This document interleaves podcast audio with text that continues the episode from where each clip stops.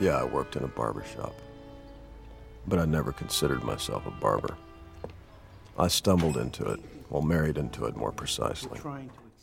Καλησπέρα σας, καλώς ήρθατε σε ακόμη ένα επεισόδιο των Director's Cut. Είμαι ο Λάζαρος Κολαξής. Εγώ είμαι ο Γιώργος Τόγιας. Και σήμερα θα μιλήσουμε για μια υποτιμημένη ταινία των αδερφών Κοέν, το The Man Who Wasn't There. Mm-hmm, του 2001.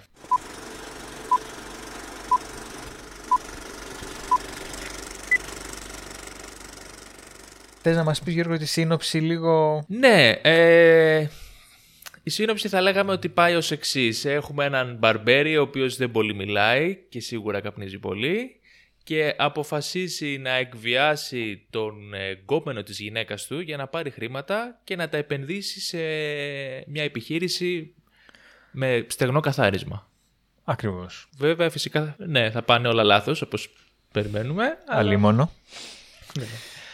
Ε, των αδερφών Κοέν είναι η ταινία, το είπαμε και νωρίτερα. Είναι όντως από τις πιο, δεν ξέρω, σε εισαγωγικά άγνωστες, μπορούμε να πούμε. Προφανώς εντάξει έχουν γυρίσει και κάτι υπερτενίε που είναι πάρα πολύ γνωστές, πάρα πολύ καλές ε, φυσικά και έχουν εισχωρήσει στη mainstream σφαίρα, ας το πούμε έτσι. Ναι, αναπόσπαστο κομμάτι πλέον της pop κουλτούρας. Big Lebowski, ας πούμε. Ναι, Φάργο, καμία λίγο τους πελοθάνατους. Χαμός δηλαδή. Είναι, είναι πάρα πολλές οι γνωστές και παρόλα αυτά ποιοτικές τους ταινίες, έτσι. Ε, βέβαια θα έλεγα ότι για τους αδερφούς Κοέν αυτό που τους χαρακτηρίζει, ας το πούμε έτσι, στο είδος που κάνουν, νομίζω τουλάχιστον εγώ ότι είναι αυτό το ιδιαίτερο χιούμορ, αυτή η ιδιαίτερη κομμωδία που κάνουν τις περισσότερες φορές. Δηλαδή, οι πιο γνωστές τους ταινίες νομίζω ότι έχουν ένα πολύ ξεχωριστό χιούμορ και στυλ. Εγώ θα πρόσθετα και το ότι αρκετές ταινίες τους, να εντάξει, τις έχω δει και όλε, έχουν το στοιχείο της τύχης μέσα, ρε παιδί μου, ότι γίνονται πράγματα τα οποία είναι, έρχονται από το πουθενά μερικές φορές. Ακριβώς, ναι, ναι. Μάλιστα, πολλές φορές και αυτό το κομικό στοιχείο που λέμε συνδέεται με αυτή την τυχαιότητα των πραγμάτων και έχει πολλές φορές ήρωες που τους συμβαίνουν κουλά πράγματα, δεν το περιμένεις, ε, ε, γκάφες παθαίνουν οι οποίες όμως πολλές φορές καταλήγουν να είναι μοιραίες κτλ. κτλ. Ε, επίσης νομίζω ότι είναι κάπως χαρακτηριστικό και το στυλ, ε, η παλέτα των χρωμάτων που χρησιμοποιούν. Δηλαδή πολλές φορές όταν έχουν ε, κάτι πιο κομικό, έχουν έντονα χρώματα με έντονες ε, αντιθέσεις, όταν υπάρχει κάτι πολύ αστείο και όταν σοβαρεύει λίγο το πράγμα γίνεται πιο θολό και πιο μονότονο το σκηνικό. Που φτάνουμε στο σημείο που βέβαια στη συγκεκριμένη ταινία που είναι εντελώς ασπρόμαυρο. Ασπρόμαυρη, αυτό θα σου λέγα ότι ναι, ναι. έδωσε ωραία πάσα. Γιατί υπενθυμίζουμε ότι το θέμα μας είναι οι σύγχρονες ασπρόμαυρες ταινίες, σε περίπτωση που μας ακούτε για πρώτη φορά. Νομίζω εντάξει θα μιλήσουμε για το πόσο καλό ή όχι είναι το ασπρόμαυρο στην προκειμένη περίπτωση. Ε, η τυχαιότητα που λέγαμε πιο πριν, η οποία πολλές φορές προκαλεί και έτσι το ιδιαίτερο ε, χαρακτηριστικό τους χιούμορ, προσδίδει στις ιστορίες τους και μία νότα υπαρξισμού. Και νομίζω ότι η συγκεκριμένη ταινία μπορούμε να πούμε ότι έχει όλα αυτά τα χαρακτηριστικά. Ναι, το τερματίζει σε αυτό το, ναι. σε αυτό το πράγμα νομίζω, ναι. Ε, εντάξει, γενικά μπορούμε να πούμε ότι είναι ένα tribute στο film noir. Ε, Ξεκάθαρα. Η συγκεκριμένη ταινία. Ναι. Έτσι έχει όλα αυτά τα χαρακτηριστικά, εννοείται με τους φωτισμούς και τις σκιές. Ε, βέβαια έχουμε ένα twist εδώ σε ό,τι έχει να κάνει με τον ήρωα, που ένα παραδοσιακό film noir θα τον ήθελε ας πούμε ε, να ονειρεύεται για μια καλύτερη ζωή και να την πατάει είτε από την τύχη είτε από μια μοιραία γυναίκα. Εδώ είναι κάπως πιο εσωτερικό αυτό και γι' αυτό έρχεται και εδώ είναι αυτό που λες εσύ ότι ε, έχουν πιο υπαρξιακές αναφορές. Ακριβώς, ναι. Ε, ναι, ναι. Και είναι δηλαδή και μια ταινία που γίνονται πολλά πράγματα εντωμεταξύ. Έτσι. Έχει ανατροπές, έχει εξελίξεις ε, που αλλάζουν ριζικά την τροπή ας πούμε της επιλογής. Ε, αλλά παρόλα αυτά δεν νομίζω ότι είναι, τουλάχιστον για μένα, μια ταινία που αυτό είναι το κεντρικό της θέμα. Δηλαδή η ιστορία όπως εξελίσσεται και τι θα γίνει μετά και η αγωνία. Ενώ έχει πάρα πολλά τέτοια στοιχεία, νομίζω ότι πιο πολύ έρχεται και ακουμπάει και αφορά περισσότερο τον πρωταγωνιστή και τον, τον ιστορικό του κόσμο, θα πούμε έτσι. Ναι, νομίζω ότι στείνεται ουσιαστικά γύρω από τον πρωταγωνιστή. Εντάξει, αυτό είναι ξεκάθαρο και θα το δούμε και συνέχεια. Και, και γίνεται, γίνεται ε, ξεκάθαρο γιατί όχι μόνο από αυτά που βλέπεις όσο προχωράει η ταινία και μαθαίνεις για τον ήρωα και αρχίζεις και βλέπεις τις καταστάσεις πώς έτσι αντιμετωπίζει κτλ. Ε, αλλά και από το πρώτο κιόλας λεπτό γιατί σε όλη την ταινία στην ουσία έχουμε ένα voice over από τον πρωταγωνιστή ο οποίος σου αφηγείται ο ίδιος ε, τι συμβαίνει. Δηλαδή ήδη τα βλέπεις από μια εσωτερική σκοπιά και πρακτικά δηλαδή. Και μάλιστα έχει αυτή την τέλεια φωνή που θα μπορούσα να την ακούω για ώρες που λέει ξέρω εγώ κάτι hey, me I don't like entertaining και κάτι τέτοια ξέρω εγώ. ναι, είναι φανταστικός. Τώρα που λες για την αφήγηση να πούμε ότι και αυτή είναι ένα χαρακτηριστικό των film noir. Mm, ναι, ναι. Ε, αυτό βασικά. Ε, και δεν ξέρω αν θες να πάμε στον πρωταγωνιστή. Ε, κοίταξε, νομίζω ότι επιβάλλεται στη συγκεκριμένη περίπτωση. Ναι. Δηλαδή είναι, είναι, είναι όλη η ταινία ανιστημένη πάνω του. Χωρίς να σημαίνει ότι οι άλλοι χαρακτήρες δεν έχουν νόημα. Αλλά ε, ξεκινάει και τελειώνει από εκεί. Ωραία. Πρωτού μπούμε στο zoom και αρχίσουμε να αναλύσουμε κτλ. Ξέρω ότι δεν είσαι πολύ σιροκαμένο όπως εγώ. Ναι. Αλλά ίσως να έχεις δει το Φάργκο, τη σειρά. Ε, όχι, δεν έχω δει τη σειρά. Έχω δει την ταινία μόνο. Γενικά και σε σένα και στο κοινό μας την προτείνω όλες τι σεζόν βασικά. Στην πρώτη παίζει πάλι ο Billy Bob Thornton. Mm. Σε έναν εντελώς διαφορετικό ρόλο από εδώ. Δηλαδή συνήθως νομίζω η πιο χαρακτηριστική του ρόλη είναι τύπου ε, Bad Santa ή ο ρόλος ο Φάργκο. Και εσείς ναι. δύο παίζει έναν κάφρο έτσι πολύ ιδιαίτερο. Εδώ είναι εντελώς άλλο πράγμα και σοκαρίστηκα λιγάκι με το πώς έπαιζε. Ναι, ναι, ναι. Αλλά ναι, θα τα δούμε τώρα και στη συνέχεια. Θα τα δούμε. Μια και κάνεις αυτό, ήθελα να το πω και το ξέχασα. Ε, ότι και στη συγκεκριμένη ταινία, στο cast, βλέπουμε και ήρωες, ε, βλέπουμε συγγνώμη ηθοποιούς που είναι στην παλέτα ας πούμε, των ηθοποιών mm. των Κοέν και την ε, Francis McDonald που παίζει την Doris, τη γυναίκα και τον ε, Michael Belluccio, νομίζω ο Frank Belluccio πρέπει να λέγεται ε, και την Scarlett Johansson αλλά ναι. δεν θυμάμαι, παίζει σε κάποια άλλη ταινία. Α, ναι, παίζει στο Χαίρε Καίσαρα. Στον Καίσαρα, ναι, δεν το έχω Ναι, ναι, ναι. Ε, γενικά χρησιμοποιούν πολλές φορές ε, ίδιους ηθοποιούς. Εντάξει, λογικό είναι και αυτό. Ε, και ο Τζον Πολίτο νομίζω παίζει στο True Grit. Όχι, στο Miller's Crossing νομίζω παίζει. Ναι. Δεν θυμάμαι. Ναι, ναι, παίζει νομίζω, νομίζω στο Miller's Crossing. Νομίζω. Το έχω ναι, και να το ναι, δω ναι, βέβαια. Δεν ήταν πολύ παλιά, αλλά ναι. Ε, οπότε τους αρέσει να χρησιμοποιούν τους ίδιους ηθοποιούς και λογικό βέβαια και λέω ότι άμα έχεις δουλέψει με κάποιον και τον ξέρεις και υπάρχει χημεία, λογικό είναι να τον προτιμήσεις. Ε, ωστόσο, ο Billy Bob Thornton δεν είχαν ξανασυνεργαστεί, γνωρίζονταν και από ό,τι έχει πει ο ίδιος ο Thornton, ήρθαν οι Cohen με το σενάριο και επειδή εκείνος τους πήγαινε πάρα μα πάρα πολύ, δέχτηκε να παίξει πρωτού καν διαβάσει το σενάριο. Λέει απλά δεν μπορείτε να κάνετε κάτι κακό. Έλα, οπότε σε εμπιστεύομαι ναι, με τυφλά μάτια και ναι, σε όλα. Ναι, σε όλα ακριβώς. Ναι, ναι, ναι. ε, η οποία ταινία εντωμεταξύ ε, είχε προταθεί για Όσκαρ. Είχε, ξέρω ότι είχε πάρει τις... Ε, νομίζω, νομίζω είχε μοιραστεί το, στις κάνες του το βραβείο του καλύτερου σκηνοθέτη μαζί με τον David Lynch για το Mulholland Drive. Αν θυμάμαι καλά, το 2001. Ε, αλλά σε Όσκαρ δεν είμαι σίγουρος. Παίζει να μην είχε πάρει κάτι. Θα σου πω, θα σου πω. Θα το δούμε τώρα. Ψάχνεις τα τευτέρια σου; Ψάχνω τα τευτέρια μου, ναι. One eternity later. Στις Κάννες είχες πει ότι πήρε το βραβείο; Ναι, ναι, ναι. Στις Κάννες ναι, είχε okay, πάρει... Ισχύει. Δεν βλέπω κάτι άλλο εδώ σαν βραβείο. Ναι, και εγώ δεν πρέπει. Ναι, ναι. Ναι, ναι, ναι. Ok, okay, never mind. Ωραία. Ε, που αυτό βασικά νομίζω ότι είναι χαρακτηριστικό ρε παιδί μου. Αποδεικνύει πόσο υποτιμημένη ταινία είναι. Γιατί νομίζω ότι mm. και στις τάξεις των fans δεν την ακούω πάρα πολύ συχνά. Mm. Ναι, εντάξει, ναι, ξέρεις, καμιά φορά αυτά συνδέονται, επειδή μπορεί και όντως, αν είχε κάποια διάκριση ως καρική, σίγουρα θα ήταν ε, πολύ ναι. πιο γνωστή, ας πούμε. Σίγουρα, ναι, ναι. Ότι με εντυπωσιάσει πάρα πολύ όταν την πρώτο είδα και ότι μου μίλησε πάρα πολύ σαν ταινία. Και ε, εμένα. Εντάξει, είχα και μια επαφή δηλαδή προσωπική με τον πρωταγωνιστή αλλά ε, με ταρακούνησε αρκετά. Δεν περίμενα δηλαδή ότι θα με συγκινούσε, θα με, συγκινούσε, θα με άγγιζε τόσο πολύ αυτή η ταινία. Ναι, ναι, θεωρώ ότι. Βασικά συμφωνώ απόλυτα και εμένα με άγγιξε πάρα πολύ και ταυτίστηκα μπορώ να πω με τον πρωταγωνιστή, το οποίο είναι λίγο περίεργο. Ε, αλλά είναι πραγματικά εξαιρετική ταινία, ρε παιδί μου αυτό. Ναι, ναι, ναι. Ωστόσο, για να μην λέμε τώρα έτσι πιο αόριστα πράγματα, ας μπούμε στο zoom για να εξηγήσουμε γιατί είναι τόσο υπέροχη ταινία και γιατί τη λατρέψαμε και χάρη σε εμά να κερδίσει τη δόξα που δεν βρήκε ποτέ. Οκ. σε 10 χρόνια από τώρα θα σε παίρνουν οι Κοέν τηλέφωνο και θα σου λένε Άρε, Λάζαρε, μας έσωσες. λοιπόν, ε, να πούμε με τον πρωταγωνιστή, τον Ed. Ναι, ας πούμε με αυτόν. Είναι και πάλι το σημείο αναφοράς. Ναι. Ε, λοιπόν, ο Ed είναι ένας τύπος ο οποίος θα έλεγα ότι είναι τόσο παγιδευμένος στην ίδια του τη ζωή που δεν συμμετέχει καν σε αυτήν, ας πούμε. Κατά μία έννοια.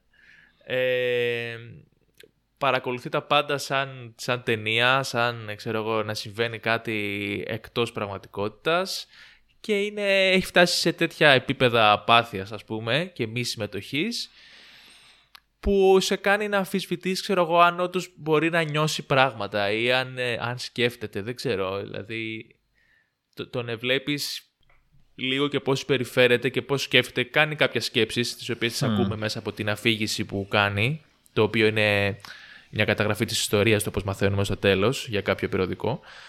Ε, αλλά ακόμα και οι σκέψεις του δεν είναι ότι σου δηλώνουν κάποιον ενθουσιασμό, κάποια παρόρμηση, κάποια σκέψη. Είναι...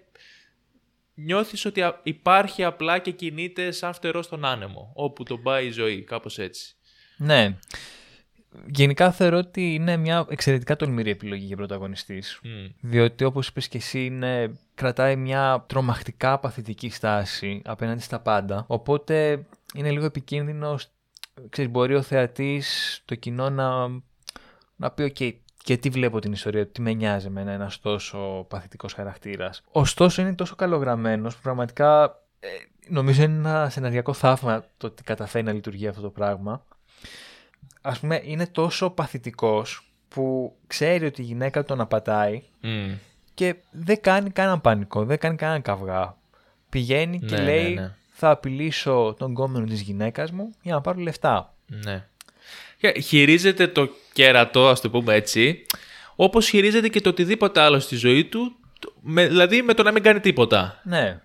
Που εντάξει, αν ήταν από μόνο του σαν περιστατικό αυτό, το ότι μαθαίνει ότι τον κερατό είναι ας πούμε και αδιαφορεί, θα μπορούσε να το δικαιολογήσεις και με άλλους τρόπους. Του τύπου ότι εντάξει, δεν νοιαζόταν και την, για τη σχέση του ή το είχε πάρει απόφαση ήδη ή ότι θα το έκανε ο ίδιος ενδεχομένως στο μέλλον. Αλλά δεν είναι μόνο αυτό. Είναι ότι τα πάντα τα χειρίζεται έτσι. Τα Δηλαδή, πάντα δεν χειρίζεται μαθαίνουμε έτσι, ποτέ. ναι. Δεν μαθαίνουμε ποτέ στην ουσία πώς ένιωσε ή αν ένιωσε κάτι. Γιατί κατά μία ένα όντως θα μπορεί να στεναχωρήθηκε όταν το πρώτο ανακάλυψε. Αλλά δεν, δεν το εκδηλώνει και ποτέ. Δεν, δεν, δεν μπορώ να, να, να διαβάσω πώς μπορεί να ένιωσε. Μπορεί όντως να ήταν μια πληροφορία για αυτόν και τίποτα παραπάνω. Ναι, νομίζω έτσι. Ότι και εκείνος μάλλον το αντιλαμβάνεται ως μια πληροφορία. Ωστόσο, αυτό που βρίσκω τρομερά ενδιαφέρον είναι ότι δεν καταλήγει να- να είναι ένας ανήθικος χαρακτήρας. Δηλαδή, η τόση απάθεια θα μπορούσε να ήταν λίγο. να καταλήξει να είναι ει αποστάκια. Ότι δεν με νοιάζει τίποτα, ούτε και δεν έχει κανένα ηθικό φραγμό σε τίποτα. Παρ' όλα αυτά, θεωρώ ότι εν τέλει καταφέρει να γίνει πάρα πολύ συμπαθητικός, επειδή βλέπουμε ότι έχει έναν ηθικό κώδικα. Ναι. Α πούμε, όταν ε, μία ανήλικη κοπέλα πάει να του κάνει σωματικό έρωτα, δεν λέει δεν με νοιάζει τίποτα, ας μου το κάνει. Λέει, όπα, σταμάτα. Ναι, δε- δεν είναι. Δεν είναι αμοραλιστής, ας πούμε. Α- ακριβώς. Για- για- γιατί και ακόμα αυτό που λες εσύ ότι για τον Ιστα- Ισαποστάκια, ε, ε, μην ξεχνάμε ότι κάποιος που θέλει να τα έχει καλά με όλους και να είναι στη, στη μέση, ε, απαιτεί πολύ προσπάθεια και αυτό και σκέψη και α, τι να κάνω και μην μπει ο άλλος στο ένα και μην κάνει ο ένας το άλλο, ενώ αυτός δεν είναι καν σε, αυτή, σε αυτό το mood, ας πούμε. Είναι, απλά υπάρχει μόνος του. Είναι Αυτό, ναι, ναι. Εκτός, ναι. Ε, και το μεταξύ, το, τον τόνο για το χαρακτήρα του τον θέτει ήδη από την πρώτη κουβέντα που λέει, ε, που μας τον δείχνει και αναφέρει ότι δουλεύω σε ένα κουρίο, αλλά ποτέ δεν θεωρούσα τον εαυτό μου κουρέα. Το οποίο Ναι. και αυτό θα μπορούσε σαν, σαν μεμονωμένη φράση να πεις ότι εντάξει είναι κάποιος που στη δεδομένη στιγμή έχει τύχει να βρεθεί εκεί αλλά έχει σκοπό να το αλλάξει. Αλλά στο συγκεκριμένο χαρακτήρα δεν νομίζω ότι ισχύει αυτό γιατί είναι σίγουρα κάτι μόνιμο, είναι πολλά χρόνια και πιθανότατα θα το έκανε και αυτό και μέχρι να βγει στη σύνταξη ή να πεθάνει ξέρω εγώ. Μμ. Αλλά δείχνει ξεκάθαρα το χαρακτήρα του ότι κάνει κάτι χωρίς να το έχει αποφασίσει ο ίδιος και χωρίς να τον νοιάζει και χωρίς να, έχει, να, να ενδιαφέρεται να βρει τρόπο να το αλλάξει. Νιώ, είναι σαν να είναι δηλαδή θύμα μιας ζαριάς που έριξε η ζωή και τον τοποθέτησε εκεί και δεν έχει λόγο για το τι κάνει. Παρ' όλα αυτά δεν στεναχωριέται. Όχι, ναι, ναι, ναι. ναι αυτό ναι, που ναι. είπες. Δηλαδή είναι, Α, δεν δε βαριέσαι. Α γίνει και έτσι, Ναι. ας γίνει και αλλιώς. Ναι, είναι πολύ, είναι πολύ ιδιαίτερος. Ε, γιατί ένα, ήδη ας πούμε και από την αρχή μετά που λέει αυτό για το ότι δεν, είμαι, δεν νιώθω ποτέ δεν ένιωθα κουρέας μετά μας κάνει την εισαγωγή στον κουνιάδο του, το Φράγκι και μας λέει ότι κληρονόμησε ας πούμε το κουρίο και ότι είναι, μια ζωή είναι κουρέας και έχει και το μαγαζάκι του και αυτό φαίνεται να ικανοποιεί τις φιλοδοξίες του Φράγκη. Και αυτό το λέει με μια έτσι λίγο κριτική χρειά και ίσως και με μια ηρωνία το οποίο όμως είναι κάπως περίεργο γιατί τουλάχιστον ας πούμε ο Φράγκη έχει κάποια φιλοδοξία. Ενώ αυτός είναι πολύ χειρότερος, δεν έχει καν φιλοδοξία. Δεν τον νοιάζει τίποτα. Βλέπει κάπως κριτικά έναν άνθρωπο που κάνει κάτι ή που υποστηρίζει κάτι το οποίο ενδεχομένως δεν μπορεί να το καταλάβει αυτός ή δεν τον νοιάζει ή το θεωρεί, ξέρω εγώ, κάτι ανούσιο. Αλλά ο ίδιος είναι ακόμα πιο παθητικός σε σχέση με τη ζωή του ή τις φιλοδοξίες του. Ναι. Να πούμε σε αυτό το σημείο το πόσο εκπληκτικά παίζει ο Billy Bob Thornton. Έχει Mm. ένα πρόσωπο το οποίο μοιάζει με μία...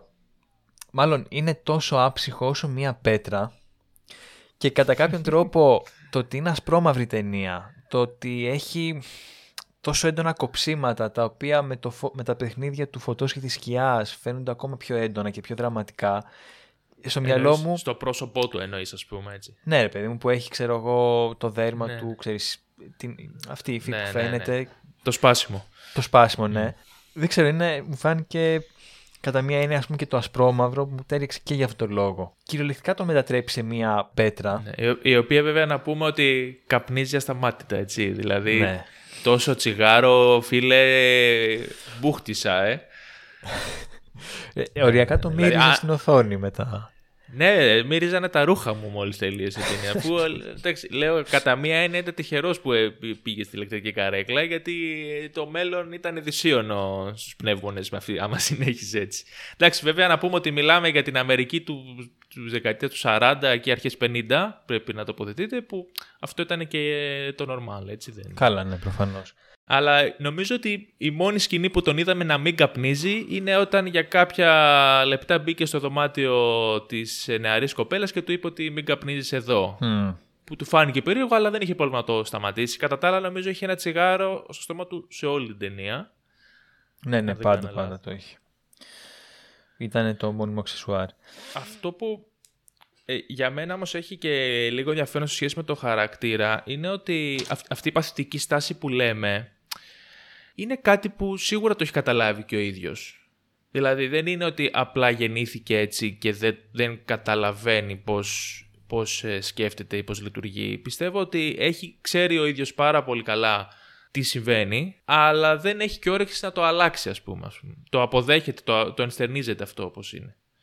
Ναι. Δηλαδή, πολλές φο- σε δύο- σε δύο στιγμές στην ταινία ε, του απευθύνονται δύο άνθρωποι που έχει αλληλεπίδραση μεταξύ τους και βλέπουν κάποια πράγματα. Του λένε, του κάνουν την ερώτηση τι είδους άνθρωπος είσαι εσύ ρε φίλε, ξέρω εγώ. Και ε, αυτό είναι μια απάντηση που πραγματικά ο Ed δεν μπορεί να την απαντήσει για τον εαυτό του. Ωραία, τώρα μου δίνεις σιγά σιγά την πάσα να μπούμε σε ένα. α, σε- στις θεματικές κατά κάποιον τρόπο της ταινίας. Ναι. Ουσιαστικά είναι λες και σε όλη την ταινία όλοι τον γνωρίζουν μόνο ως τον κουρέα. Ναι.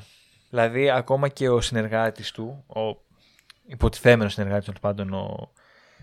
που θέλανε να συνεργαστούν αλλά τελικά δεν τα καταφέρανε. Ο Τόλιβερ. Ναι, όταν τον βλέπει χωρίς στολή, χωρίς στολή του κουρέα, του λέει ποιος είσαι εσύ, δεν σε ξέρω. Μετά η ξαδέρφη της γυναίκας του του λέει ποιος είσαι εσύ, θύμισέ μου. Δηλαδή είναι λες και το ότι είναι κουρέας καθορίζει όλη την ύπαρξη. I'm the barber. Jesus, you're the barber; I didn't recognize you without the smock. Ναι. Κοίταξε, είναι τόσο αδιάφορος για, τους, για τον κόσμο, είναι τόσο, είναι τόσο απόν από τον κοινωνικό ας πούμε ιστό που ο- όλοι οι υπόλοιποι δεν μπορούν να τον, δεν τον γνωρίζουν ποτέ στην πραγματικότητα. Δηλαδή βλέπουν ένα ρομπότ, ένα ρόλο που τυχαίνει να είναι αυ- ο ρόλος του κουρέας, ας πούμε. θα μπορούσε να είναι το οτιδήποτε. Ουσιαστικά λοιπόν τα προβλήματά του αρχίζουν όταν εκείνος αποφασίζει να μην είναι κουρέας και ότι θέλει να έχει, ξέρω εγώ, το στενοκαθαριστήριό του. Αυτό είναι κάτι που με λίγο με προβλημάτισε στην ταινία και θα ήθελα να το συζητήσουμε. Συζητάμε τόση ώρα για ένα χαρακτήρα ο οποίος είναι full παθητικός, η ζωή περνάει μέσα από τα χέρια του και δεν, δεν κάνει κάτι γι' αυτό, δεν το αντιλαμβάνεται, δεν τον νοιάζει. Ε, και όλοι του είναι αδιάφοροι και όλοι αδιαφορούν για αυτόν. Παρ' όλα αυτά όμως βλέπουμε ότι στην ουσία παίρνει μια απόφαση που είναι να απειλήσει τον ε, Big, ε, Big Dave, τον κομμενο mm-hmm. της γυναίκας του και το αφεντικό της και να κάνει μια τρομερή ας πούμε ανατροπή σε μια κατά τα άλλα ήσυχη ζωή. Γιατί πιστεύεις ότι ένας τέτοιος άνθρωπος έκανε κάτι τέτοιο; Ποιο πιστεύεις ότι είναι το κίνητρο, αφού είναι τόσο παρετημένος από τη ζωή, για ποιο λόγο να, να μπει στη διαδικασία να ασχοληθεί με κάτι τέτοιο; Κοίτα, και από τη συνέχεια της ταινίας ε, και με την περίπτωση της, ε, της ναι, βλέπουμε ότι γενικά έχει συναισθήματα, απλά ενδεχομένως το περιβάλλον μέσα στο οποίο ζει να μην του γεννά τα, το ενδιαφέρον. Δηλαδή προσπάθησε πάρα ναι. πολύ να κάνει κάτι για την κοπέλα και να εκμεταλλευτεί το ταλέντο του στο πιάνο. Ναι. Οπότε θεωρώ ότι η παθητικότητα προέκυπτε από το γεγονός ότι με τη γυναίκα του ας πούμε είχαν γνωριστεί, μας έχει πει μία μέρα και την επόμενη τύπου της... Και την Μετά από δύο εβδομάδες παντρευτήκαν. Ναι, ναι, ναι, παντρευτήκαν, ναι. Δηλαδή θέλω να πω ότι δεν τον ενδιαφέρε μάλλον και τόσο. Ίσως σαν ιδέα να του φάνηκε ενδιαφέρουσα ότι α, θα έχω ένα στεγνοκαθαριστήριο. Mm. Κοίταξε, το ένα, εγώ σκέφτομαι δύο πράγματα. Το ένα είναι ότι όντως ήθελε να αλλάξει αυτό το πράγμα. Βαθιά μέσα του, παρόλο που ήταν τόσο παθητικός, γιατί μην ξεχνάμε ότι αν σε όλους στη ζωή έχεις κρατήσει ένα, ένα στυλ συμπεριφοράς και έναν τρόπο σκέψης, είναι πάρα πολύ δύσκολο να το αλλάξεις. Και πόσο μάλιστα όταν μπαίνεις σε τέτοιες λούπες και σε τέτοιες διαδικασίες, γιατί είναι και κάπως σαν, σαν χαρακτηριστικό της κατάθλιψης αυτό το πράγμα, ότι αφήνεις από τη ζωή και πάει και αφήνεις το τιμόνι και απλά βλέπεις, παρατηρείς. Είναι πολύ δύσκολο να το αλλάξεις και να, να, να πάρεις τη ζωή στα χέρια σου που λένε. Η μία απάντηση νομίζω ότι είναι αυτή, ότι ίσως βαθιά μέσα του όντως ήθελε κάτι να κάνει να, για να αλλάξει. Και νομίζω ότι κάπως λίγο το εξηγεί σε μια στιγμή που λέει ότι μήπως με κοροϊδέψεις ας πούμε αυτός είναι απατεώνας ε, δεν είναι καθόλου λογικό το να εμπιστευτώ έναν τελείως ξένο αλλά και από την άλλη η λογική είναι αυτή ακριβώς που με έβαλε σε αυτό το κουρίο τόσα χρόνια και προφανώς συνεχίζει στη σκέψη του ότι και η ζωή μου είναι χάλια. Οπότε ναι. ίσως υπάρχει ένα στοιχείο ότι θέλω να δραπετεύσω από αυτό και ότι αυτή είναι μάλλον μια ευκαιρία να, να σπάσει αυτή την όρμα, να σπάσει αυτά τα καλούπια τα οποία έχει μπει μέσα ο ίδιος. Βέβαια, εγώ δεν θεωρώ ότι το περιβάλλον τον έβαλε εκεί, γιατί πιστεύω, στην περίπτωση του συγκεκριμένου πιστεύω ότι ο ίδιος έχτισε το περιβάλλον αυτό της απομόνωσης για τον εαυτό του. Χωρίς να θέλω να τον κατηγορήσω, απλά ξέρεις, σαν κατάσταση το περιγράφω. Ναι. Και, και ενισχύεται κάπως και αυτή η επιθυμία του για να σπάσει λίγο τη, τη μονοτονία αυτή και με αυτό που λες εσύ ότι κάπως τώρα ήταν τόσο απελπισμένος που στο πρόσωπο μιας νεαρής κοπέλας που έτυχε να παίζει λίγο καλά πιάνο ας πούμε και που αυτός δεν είχε καθόλου ιδέα από μουσική είναι αυτός ο, αυτό το, ήταν τόσο απελπισμένος να βρει μια ελπίδα που στο πρόσωπο αυτής της κοπέλας είδε ότι μπορεί να αλλάξει το μέλλον με έναν τρόπο. Ότι θα γίνω εγώ manager και αυτή θα γίνει superstar ναι, και εγώ ναι, θα ναι. είμαι κάτι σαν ευεργέτης τη, ξέρω εγώ, ας πούμε. Αλλά από την άλλη, νιώθω τόσο πολύ ότι δεν συμμετέχει στη ζωή του, ότι είναι αλλού, που ώρες-ώρες την ώρα που έβλεπα την ταινία μου γεννήθηκε η, σκέψη ότι όλα αυτά τα κάνει μόνο και μόνο γιατί, ε, γιατί όχι. Ξέρεις, του ήρθε η ευκαιρία ε, α, ξέρω εγώ, με κερατώνει η γυναίκα μου. Τι κάνουμε συνήθως, ας πούμε, σε αυτές τις περιπτώσεις; Ε, θα α, μπορώ να απειλήσω τον άντρα της. Αδιάφορα. Ε, α, τα λεφτά τι να τα κάνω, βρέθηκε αυτός μπροστά μου, θα τα επενδύσω. Γιατί εν τω μεταξύ δεν, δεν, το, δεν μας αποκαλύπτει σε καμία στιγμή ότι ε, έχω φιλοδοξία να γίνω πλούσιος, ας πούμε. Θέλω να πετύχω στη ζωή μου. Θέλω να ανεξαρτοποιηθώ. Θέλω να, δω, να, να φτιάξω κάτι καινούριο. Δεν, δεν, μας, δεν τον ενδιαφέρει καν τι θα γίνει. Δηλαδή, αποφασίζει να δώσει τα χρήματα σε έναν τύπο που δεν τον ξέρει ποτέ και μένει εκεί. Απλά θα τα δώσει. Δηλαδή, δεν, δεν μας φαίνεται ότι όντως προσπαθεί να κάνει κάτι καινούριο, ε, ενεργά δηλαδή. Είναι σαν να, σαν να διαλέγει πράγματα γιατί έχει ακούσει ότι οι άλλοι θα κάνανε κάτι αντίστοιχο σε μια τέτοια περίπτωση. Κάπως έτσι. Είναι αυτό το λίγο social awkward, ας πούμε, περίεργο. Mm. Ε, δεν Ναι, κοίτα, δεν μου το έβγαλε αυτό. Δεν έχω αποφασίσει κι εγώ. Εγώ δεν έχω αποφασίσει. Ωραία, Είναι λοιπόν. από τα δύο. Τώρα με, με προβλημάτισες. λοιπόν, κοίτα να δεις πώς το είχα σκεφτεί εγώ. ναι, ναι, ότι αυτό, αυτό θέλω να μου πεις. Κάποια στιγμή, τώρα στις ζωές όλων μας μπορεί να έρθει μια στιγμή η οποία θα πούμε θέλουμε να πάμε τα πράγματα, να πάμε το τιμόνι που είπες και εσύ στα χέρια μας, να ελέγξουμε εμείς τη ζωή μας. Μμ. Και ότι. Ναι, τώρα ακριβώς για ποιο λόγο το έκανε, η αλήθεια είναι ότι η ταινία μάλλον δεν μας το λέει ποτέ. Ναι. Θα μείνω προς το παρόν στην ιδέα ότι ενδεχομένως απλά το περιβάλλον του δεν του πρόσφερε τα κατάλληλα ρεθίσματα για να έχει έτσι ενδιαφέρον για τη ζωή. Αλλά νομίζω ότι το ό,τι έκανε μετά ήταν μια απόδειξη ότι είναι ελεύθερος. Δηλαδή κατά μία έννοια όταν ήρθε ο Τόλιβερ και πήγε να του δώσει τα λεφτά και να του πει ωραία, ας το ανοίξουμε το μαγαζί. Άμα έβλεπες και το πώς ήταν ο χαρακτήρας ο Τόλιβερ, βλέπεις έναν τύπο ο οποίος λες αυτός είναι απαταιώνας. Δηλαδή, αποκλείεται Ναι, να μην ναι. σου φάει τα λεφτά. Ε, Ναι, ναι, πρέπει να είσαι ηλίθιος, ας πούμε, για να το εμπιστευτείς. Ακριβώς. Εκεί Ναι. όμως είναι που κάνει ένα άλμα πίστης, ας πούμε, ο Ed. Και Ναι. κατά μία έννοια εξασκεί την ελευθερία του. Δηλαδή, η ελευθερία είναι όταν παίρνεις ένα ρίσκο. Ναι. Μέχρι εκείνη τη στιγμή ζούσε σε μια κατάσταση που δεν έπαιρνε κανένα ρίσκο και γι' αυτό δεν ήταν ελεύθερος. Ήταν απλά ένα στερεότυπο. Ήταν ο κουρέας και τίποτα άλλο. Μμ, Οκ. Με το που αποφάσισε ο ίδιος να σπάσει αυτό το στερεότυπο και να κάνει πράγματα τα οποία μπορεί να έβγαιναν, μπορεί και όχι, Ναι. έγινε κάτι που δεν μπορεί ο άλλος να το προσδιορίσει τόσο εύκολα. Ναι, έγινε ένας οκ. άνθρωπος, δηλαδή δεν ήταν αντικείμενο. Άρα πιστεύεις ότι όντως συνειδητά δηλαδή ήθελε να βγει από αυτό και να, Ναι, και να τώρα- αλλάξει; Ε, Ok, ok. Ναι. Τώρα το ότι δεν του βγήκαν οι αποφάσεις Ναι. δεν ήταν και δικό του φταίξιμο τόσο. Γιατί Ναι. βλέπουμε ότι, και το είπαμε και στην αρχή, ότι η ιστορία παίρνει πολλές ρε παιδί μου στροφές περίεργες. Μμ.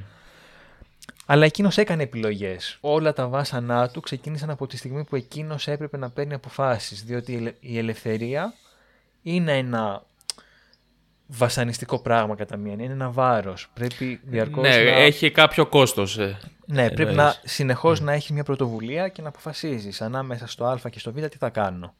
Μμ. Και το πιάνει πάρα πολύ καλά η ταινία. Μμ. Αυ- ναι, αυτό. Ναι, εντάξει, κοίταξε. Θα, και εγώ θ- σου λέω, θα ήθελα πάρα πολύ να τον δω να, να, να ενεργεί και να, αυ- να είναι αυτός που αλλάζει τη ροή των πραγμάτων και όχι τα πράγματα να ξέρω, εγώ, πέφτουν πάνω του χωρίς να μπορεί να κάνει κάτι. Αλλά σου λέω, ε, ε, προσωπικά δεν, δεν με έπεισε. Δηλαδή, μέχρι και στο τέλος, τη στιγμή που ανέβαινε στη ηλεκτρική καρέκλα, ε, ένιωθα ότι συνέχισε να επαναλαμβάνει φράσεις που υποτίθεται θα έπρεπε να πει ή που θα ήθελε, ας πούμε, ο αναγνώσης που θα διάβαζε την ιστορία που, γιατί τ- τα έγραφε όλα αυτά, θα ήθελε να ακούσει να λέει «Α, τώρα θα πάω σε ένα καλύτερο μέρος και εκεί ελπίζω να βρω τη γυναίκα μου», ας πούμε. Δεν είμαι σίγουρος κατά πόσο όντως βγήκε από αυτό. Μπορεί να ήταν μια προσπάθεια του να το σπάσει λίγο, ε, αλλά ε, δεν με έπεισε ότι έκανε το μεγάλο βήμα, ξέρεις. Νομίζω ότι του, εί- του είχε γίνει τόσο πολύ ένα με τον εαυτό του αυτό το πράγμα, που ακόμα και που γίνανε όλα αυτά τα θεότρελα πράγματα, ε, φάνηκε σαν να είναι πάλι το, σαν να είναι το θύμα, ας πούμε. Σαν να είναι έρμεο των, των, των ε, συμπτώσεων, κάπως έτσι. Ωραία, θα διαφωνήσω λοιπόν μάλλον σε αυτό και θα σου πω γιατί. Ωραία. το, το πάω πάλι στην ελευθερία. Οκ, ότι Ναι, η ελευθερία, ρε παιδί μου, δεν είναι ότι μπορώ να κάνω οτιδήποτε θέλω. Δηλαδή, εγώ μπορώ να, βγω σε- να πάω σε μια ταράτσα και να πηδήξω. Μμμ. Δεν σημαίνει ότι θα πετάξω. Δηλαδή, η- ναι με όχι. βάση τη βαρύτητα θα πέσω και θα σκοτωθώ. Οκ. Η, Ναι. η ελευθερία έγκειται στο ότι εγώ αποφασίζω, γνωρίζοντας ότι κατά πάσα πιθανότητα θα σκοτωθώ, ότι θέλω να πηδήξω. Μμμ. Τον βλέπουμε λοιπόν και αυτόν ότι στις κρίσιμες αποφάσεις, δηλαδή όταν είναι να στείλει το απειλητικό γράμμα στον Big Dave, όταν είναι να δώσει τα λεφτά στον Τόλιβερ, όταν είναι να πει στην πιτσιρίκα ότι σταμάτα δεν θέλω να μου κάνεις σωματικό σεξ. Εκεί παίρνει αποφάσεις. Αλλά όπως όλοι οι άνθρωποι δεν μπορούμε να ελέγξουμε το τι γίνεται σε μεγαλύτερη κλίμακα. Δηλαδή ο τρόπος που τελικά καταλήγει στην ηλεκτρική καρέκλα είναι τυχαίος. Θα μπορούσε να μην είχε καταλήξει και εκεί. Δικάζεται στην ουσία, δίκαια δικάζεται, αλλά για κάτι το οποίο Για δεν λάθος ήταν... έγκλημα. Ε, Ναι, ακριβώς. Ναι, ναι. ναι. Οπότε νομίζω ότι και γι' αυτό μου άρεσε πάρα πολύ η ταινία ότι πιάνει το τι είναι η ελευθερία. Είσαι μεν ελεύθερος σε μικρές αποφάσεις στη ζωής σου, αλλά την ίδια στιγμή περιορίζεσαι και από τις πράξεις των άλλων, από τις κοινωνικές συνθήκες, από τη βιολογία, από τη φυσική. Έχεις δηλαδή Οκ. κάποιους εξ ορισμού περιορισμούς. Οκ.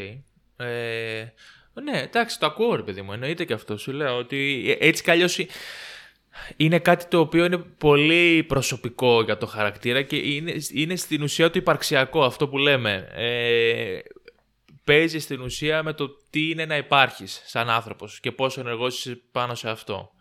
Ε, και το βλέπουμε δηλαδή πάνω από το χαρακτήρα του. Και μπορούμε να πούμε ότι είναι σαν να μην το έχει συνειδητοποιήσει και ο ίδιος κατά, κατά κάποιο τρόπο ότι υπάρχει. Είναι δηλαδή σαν να είναι κάπως διαφορετικός. Δηλαδή νομίζω ότι πολύ, χαρακτηριστικά, πολύ χαρακτηριστικό είναι αυτός στις δύο σκηνές που τον βλέπουμε να παρατηρεί τον κόσμο με το αμάξι και, και στη μία φορά μόλις έχει, νομίζω είναι η στιγμή που έχει στείλει το γράμμα στο Big Dave, οπότε νιώθει ότι κάτι έχει κάνει και έχει ξεφύγει νομίζω. Οπότε όταν βλέπει τον κόσμο λέει ότι ε, πάνε όλοι αυτοί οι ζουλίτσες τους ας πούμε και εγώ νιώθω ότι είμαι κάπως παραπάνω από αυτούς, ότι είμαι εκτός, από, εκτός αυτού ας πούμε.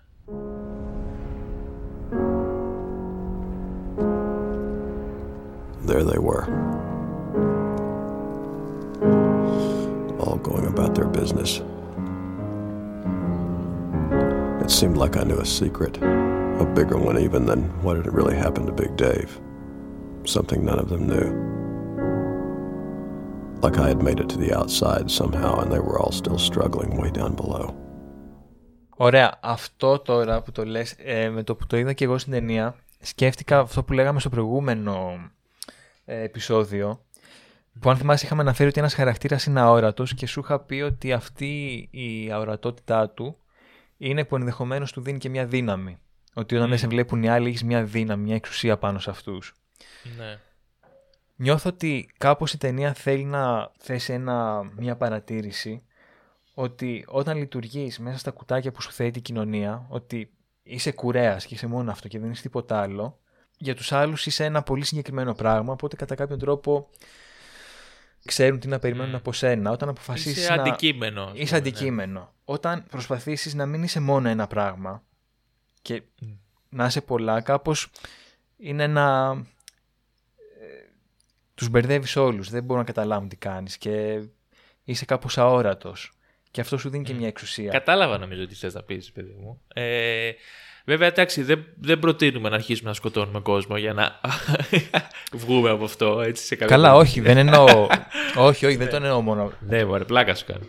Ε, κοίταξε, ναι. Ε, Αυτό σίγουρα είναι κάτι το οποίο μπορούμε να το δούμε μες στην ταινία, ρε παιδί μου. Ότι ποιος είναι ο ρόλος, αυτό που είπες και εσύ πριν, ο ρόλος του κουρέα. Τι, τι περιμένει η κοινωνία από, εσύ, τι- από σένα, τι περιμένεις εσύ από τον εαυτό σου. Ε, βέβαια, εντάξει, και πάλι στην περίπτωση του Ed είναι σαν να μην περιμένει τίποτα ο ίδιος από τον εαυτό του, έτσι. Αλλά μ, νιώθω ότι ο ίδιος δεν το καταφέρνει ποτέ αυτό. Δηλαδή, ότι ε- έχει μια τάση ενδεχομένως ίσως και αυτό που λες εσύ, ελευθερία, να πάει προς τα εκεί, αλλά δεν τον πολύ πετυχαίνει.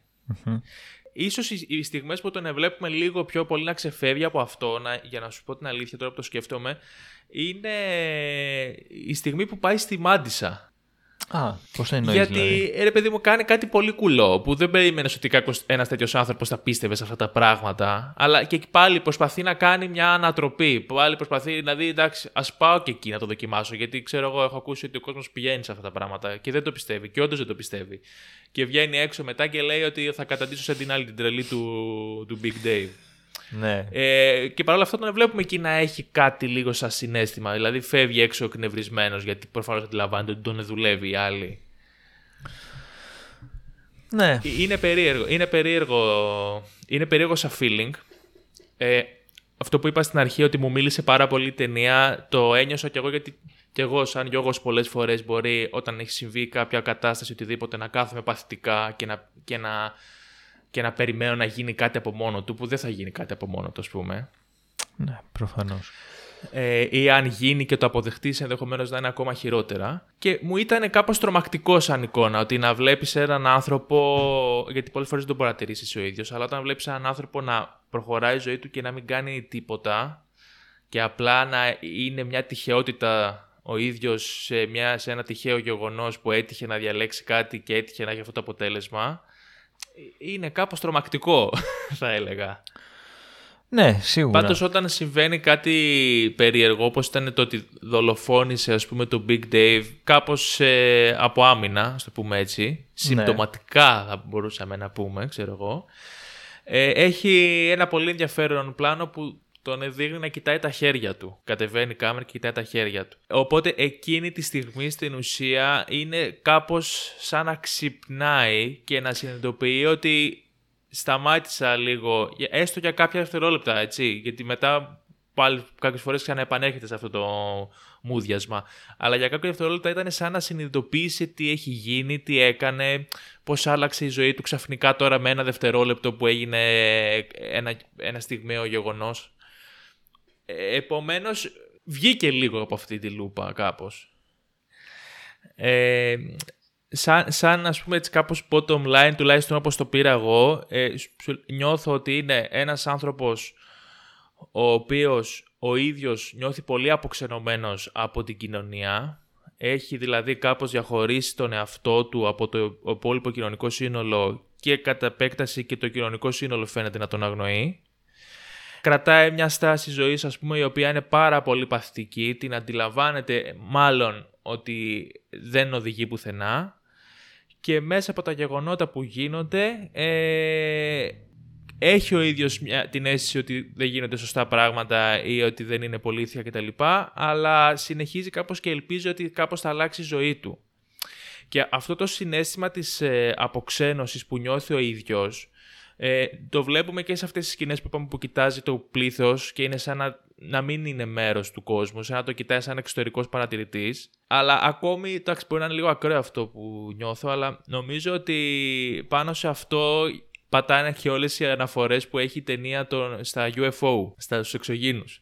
Γιατί ε, και μέσα από, το, από το, τον ίδιο που το βλέπεις στα περιοδικά και μέσα από το όνειρο που έχεις στο τέλος ε, ίσως ο ίδιος νιώθει ότι πιο πολύ έχει επαφή με κάποιο, πιο πολύ ρεαλιστικό και πιθανό του φαίνεται να έχει μια επαφή με τους εξωγήνους παρά με τον πραγματικό κόσμο.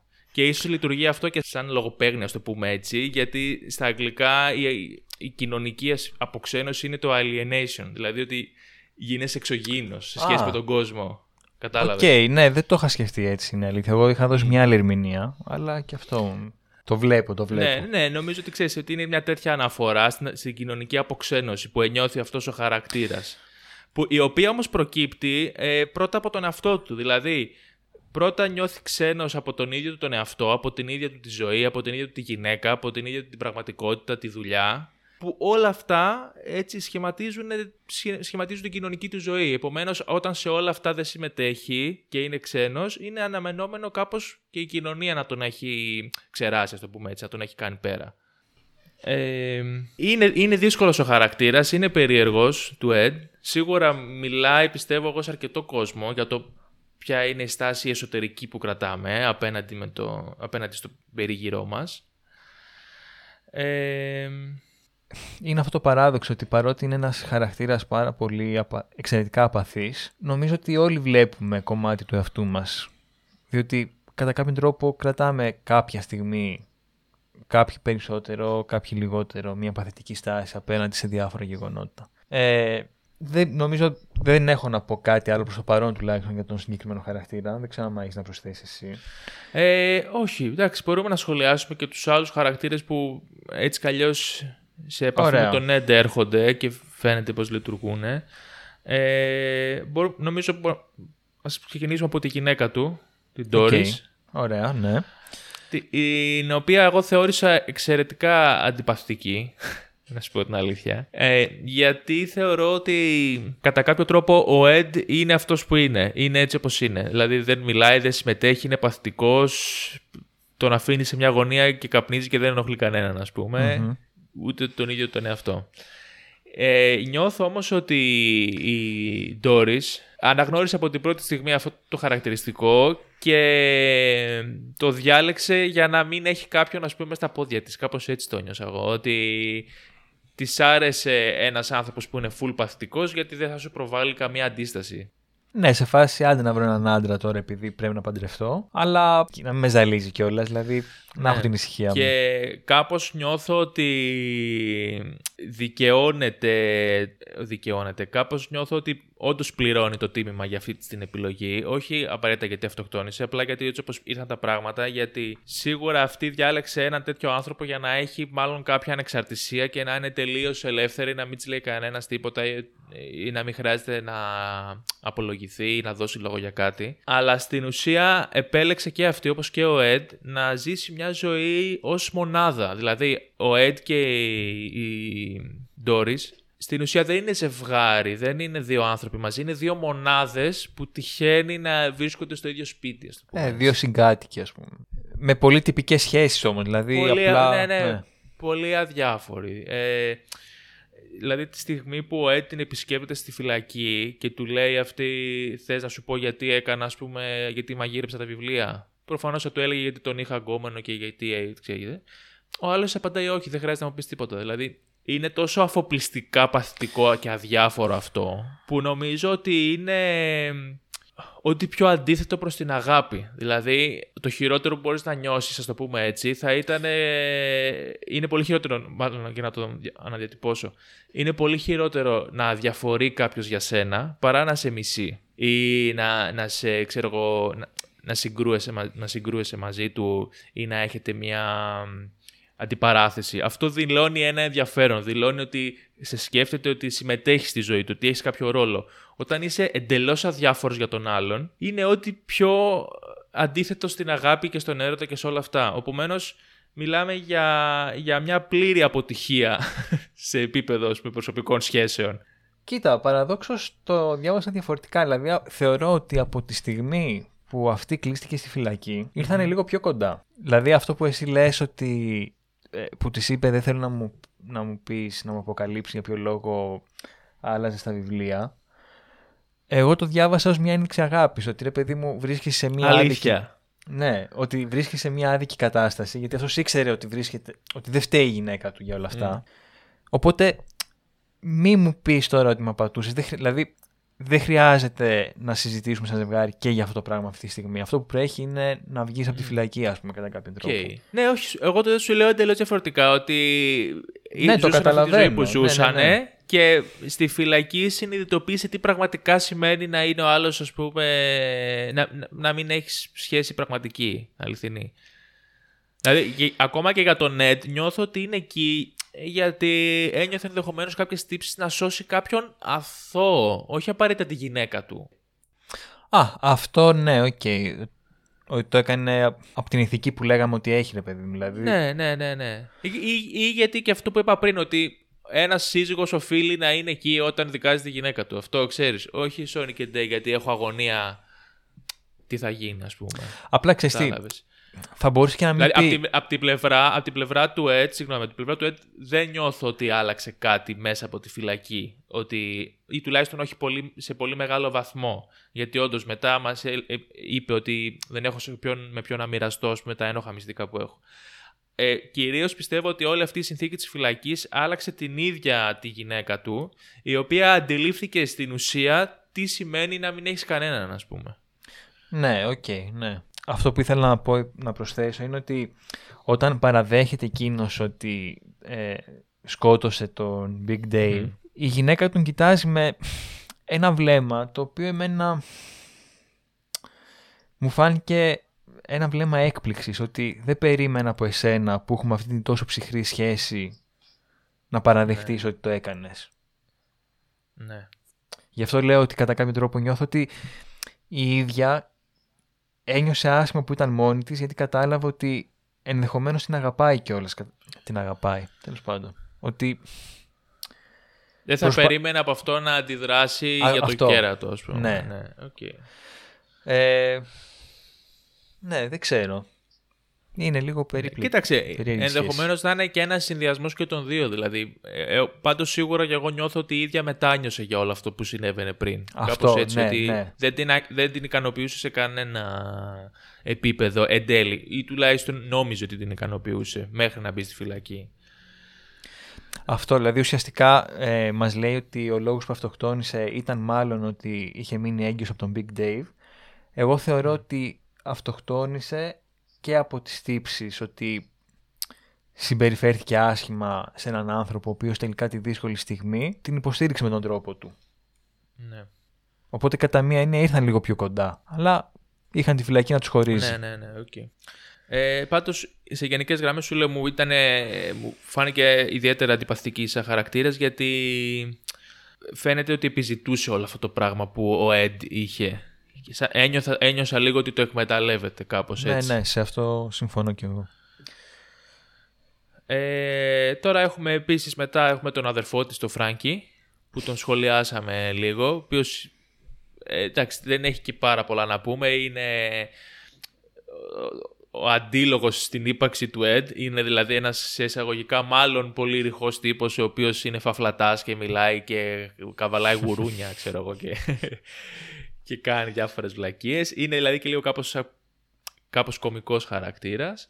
Ε, όπως είναι και ο Τόλιβερ, ο έμπορος, που, που θα κάνει το, το στεγνοκαθάρισμα, την επιχείρηση, οι οποίοι ε, δίνουν και λίγο ένα κομικό στοιχείο σε όλη την ταινία. Δηλαδή, γιατί παρόλο που είναι τόσο ε, βαριά και φιλοσ... εσωτερική όλη ας πούμε, αυτή η πλοκή με τον Ed, έχει στοιχεία κομμωδίας η ταινία σε κάποιες φάσεις. Ναι, και νομίζω ότι βασικά αυτοί οι χαρακτήρες, ειδικά ο, Τόλι... ο Τόλιβερ, Τόλιβερ. ναι, ε, ήταν απαραίτητη και σε ερμηνευτικό κομμάτι. Δηλαδή, άμα έχεις τον πρωταγωνιστή, ο οποίος, όπως είπα και στην αρχή, είναι σαν βράχος, ακίνητος, αμήλυτο κτλ. Αυτός Ναι. τον βλέπεις και είναι μια καρικατούρα με πόδια, με περίεργες Ναι, ναι. εκφράσεις, ένας γλιώδης Που τύπος. μιλάει και κουνιούνται 500 σημεία στο πρόσωπό του διαφορετικά, ξέρω εγώ. Ναι, ναι. Δηλαδή, κάνει τρομερή αντίθεση με τον. Κα- κάνει τρομερό πέσιμο. Ναι, Κλείνει πω, το πω. μάτι. Τη σκηνάρα να αυτή. Was that a pass? Maybe. Well, you're out of line, mister. Not a problem. Way out of line. Right. Strictly business. Σκηνάρα, ναι. Και μετά που, και πριν βασικά που το αποκαλύπτει ότι έχω φέρει τα λεφτά, βάζει το περουκίνι ότι οπ, τώρα θα μιλήσουμε για business. Βάζω το περουκίνι μου, το καλό. το Αλλά επίσημο. σε αυτό το, στη σκηνή του που του την πέφτει, που του λέει Όχι κύριε, ξεπέρασε το όριο. Ήταν- ναι, ναι. Και οι δύο παίξανε τόσο καλά σε αυτή τη σκηνή. Ναι, ναι, ήταν- ήταν φανταστικό. Φανταστική σκηνή, ναι. Ε, ναι, υπάρχουν κάποιες τέτοιες σκηνές που δίνουν το κομικό στοιχείο. Δηλαδή και ο πατέρας της ε, της Scarlett. Ε, της, Πώς τη λένε, δεν θυμάμαι. Της 17χρονη τέλος πάντων στην ταινία που είναι μόνιμα σουρωμένος και τους φεύγει το κεφάλι πίσω. Ε, ή και ο, ο Φρέντι που έχουν πάει στην τράπεζα για να υπογράψει τα χαρτιά να βάλει σε, σε υποθήκη το μαγαζί και κάνει ένα τεράστιο μονόλογο στον Ed. Μην κολώνεις και αυτοί οι άνθρωποι είναι και μη μασάς επειδή τους βλέπεις έτσι χαρτογιακάδες και ψαρωτικούς και αυτοί πάνε στην τουαλέτα σαν και εμάς και μόλις σκάει ο τραπεζίτης χέζεται πάνω του. ξέρω εγώ, ναι. ναι, ναι. Δεν έχουμε νομίζω να πούμε πάρα πολλά για αυτούς τους χαρακτήρες πέρα από αυτό που λέμε ότι καλύπτουν ένα κενό ας πούμε, που ενδεχομένως αφήνει ο Ed για να υπάρχει μια ισορροπία μέσα στην ταινία. Ε, αλλά αντίθετα μεγάλο ενδιαφέρον ίσως έχει και ο δικηγόρος. Ο Μεγάλη Fred, μορφή. ε, πώς τον λέγανε, Ρίτε Σνάιντερ, κάπως έτσι. Ένα έχει Ρίντεν ένα περίεργο. Σνάιντα. Ναι, ναι. Ο οποίος είναι ο, κα, ο καλύτερος, ο καλύτερος σε όλο το Ο οποίος, Sacramento. παρένθεση, είναι ο Detective Mon. Ναι, ναι, ναι. Ναι. Ο οποίος θα λέγαμε ότι είναι ε, ένας άλλος όχι ιδιαίτερα ψηλός πρόεδρος ε, ομάδας με κάμπο που δεν είναι πολύ συμπαθητικός στο ευρύ κοινό και αναλαμβάνει περίεργες υποθέσεις. Κάτι αντίστοιχο ας πούμε θα λέγαμε. Έτσι. Για ποιον Ε, λες; Κούγιας. Όχι ρε Λάζα. Έκανα ολόκληρο αγώνα για να το αποφύγω. Μας κυνηγάνε στα δικαστήρια. Μα δεν και- είπα τίποτα εγώ. δεν ξέρω αν άκουσες κάτι. Ο οποίος είναι αυτό το πολύ γλυτσερό, ας πούμε, κλασικό του δικηγόρου, ότι ε, εγώ είμαι δικηγόρος, εσύ είσαι μπαρμπέρι, βούλωστο, εγώ θα μιλάω, ξέρω εγώ, δεν έχεις ιδέα, είσαι ένα τίποτα. Ναι, και ουσιαστικά, ρε παιδί μου, δεν νοιάζεται για την υπόθεση. Ούτε λίγο, δηλαδή, το αν θα δικαιωθεί ο πελάτης του. Τα έχει γραμμένα στα παπούτσια του, ας πούμε. Ε, απλά βλέπει την κάθε υπόθεση σαν μια τεράστια πρόκληση που πρέπει να βρει τον Ναι, πιο εντυπωσιακό προσωπική. τρόπο, ναι, και να ξεγλιστρήσει κάπως και να πει είμαι πο- τόσο καλός δικηγόρος, είμαι τόσο σπουδαίος Ναι. άνθρωπος, ναι. Ήταν ε, τρομερός. Είναι αυτό το κλασικό, ξέρω εγώ, του δικηγόρου που δεν ενδιαφέρεται προφανώς ούτε για την αλήθεια ούτε για το ηθικό κομμάτι και ε, ο μόνος λόγος για τον οποίο είναι στη φάση είναι ενδεχομένως για τα λεφτά και για, το, και για αυτή την αίσθηση της αυτοικανοποίησης ας πούμε. Ότι τους, από αυτόν όλους ας πούμε. Ε, ο οποίος εισάγει μια θεωρία σαν, σαν γραμμή υπεράσπισης, το οποίο είναι ήδη λίγο κουλό σε, σε πρώτη φάση, άμα το ακούσεις. Ναι. Που μάλιστα αναφέρει ότι τώρα κάποιος Γερμανός λέει, το έχει σκεφτεί το Φριντ, Βέρνερ, δεν ξέρω, λέει, δεν έχει σημασία. Το οποίο το χρησιμοποιεί και στις δύο υποθέσεις. Την, ε, τη θεωρία της αβεβαιότητας. Πώς τη μεταφράζουμε στα αγγλικά; Ε, αρχή της απροσδιοριστίας το λέει εδώ Αρχή της στο- απροσδιοριστίας. Μπράβο, ναι, ναι, ναι. Σωστά. Και σύμφωνα με τη Wikipedia που την έχω μπροστά μου είναι και τα δύο. Και αρχή της απροσδιοριστίας και της αβεβαιότητας. Ό,τι θες κρατάς. Μμ, μμ. Την οποία διατύπωσε ο Βέρνερ Χάιζενμπεργκ. Ο Χάιζενμπεργκ, ναι. Ε, όπου όσο παρατηρείς κάτι στην ουσία αυτό που λέγει αυτός, αυτό ε, δεν είναι το ίδιο, αλλάζει, επηρεάζεται κατά κάποιο τρόπο. Ε, βέβαια αυτό ει- ει- εισήχθε σαν ε, θεωρία νομίζω στην κυβαντική μηχανική, αλλά έχει εφαρμογή ε, ακόμα και σε θεωρητικές επιστήμες. Ε, το οποίο όμως το, νομίζω το χρησιμοποιεί λίγο διαφορετικά στις δύο υποθέσεις. Ουσιαστικά επιχείρημα. αυτό που νομίζω λέει και ο ίδιος είναι ότι όσο πιο πολύ κοιτάς κάτι, τουλάχιστον έτσι το κατάλαβα εγώ, ότι όσο πιο πολύ κοιτάς κάτι τόσο λιγότερο νόημα καταλήγει να βγάζει. Μμ. Το, το οποίο όμως στην πρώτη υπόθεση της γυναίκας του Ed δηλαδή το χρησιμοποίησε με την έννοια ότι εμείς έχουμε δώσει όλη μας την προσοχή σε αυτήν τη γυναίκα ενώ ο πραγματικός ας πούμε υπεύθυνος είναι κάπου εκεί έξω και ακριβώς επειδή την κοιτάμε πολύ μας φαίνεται ενοχή.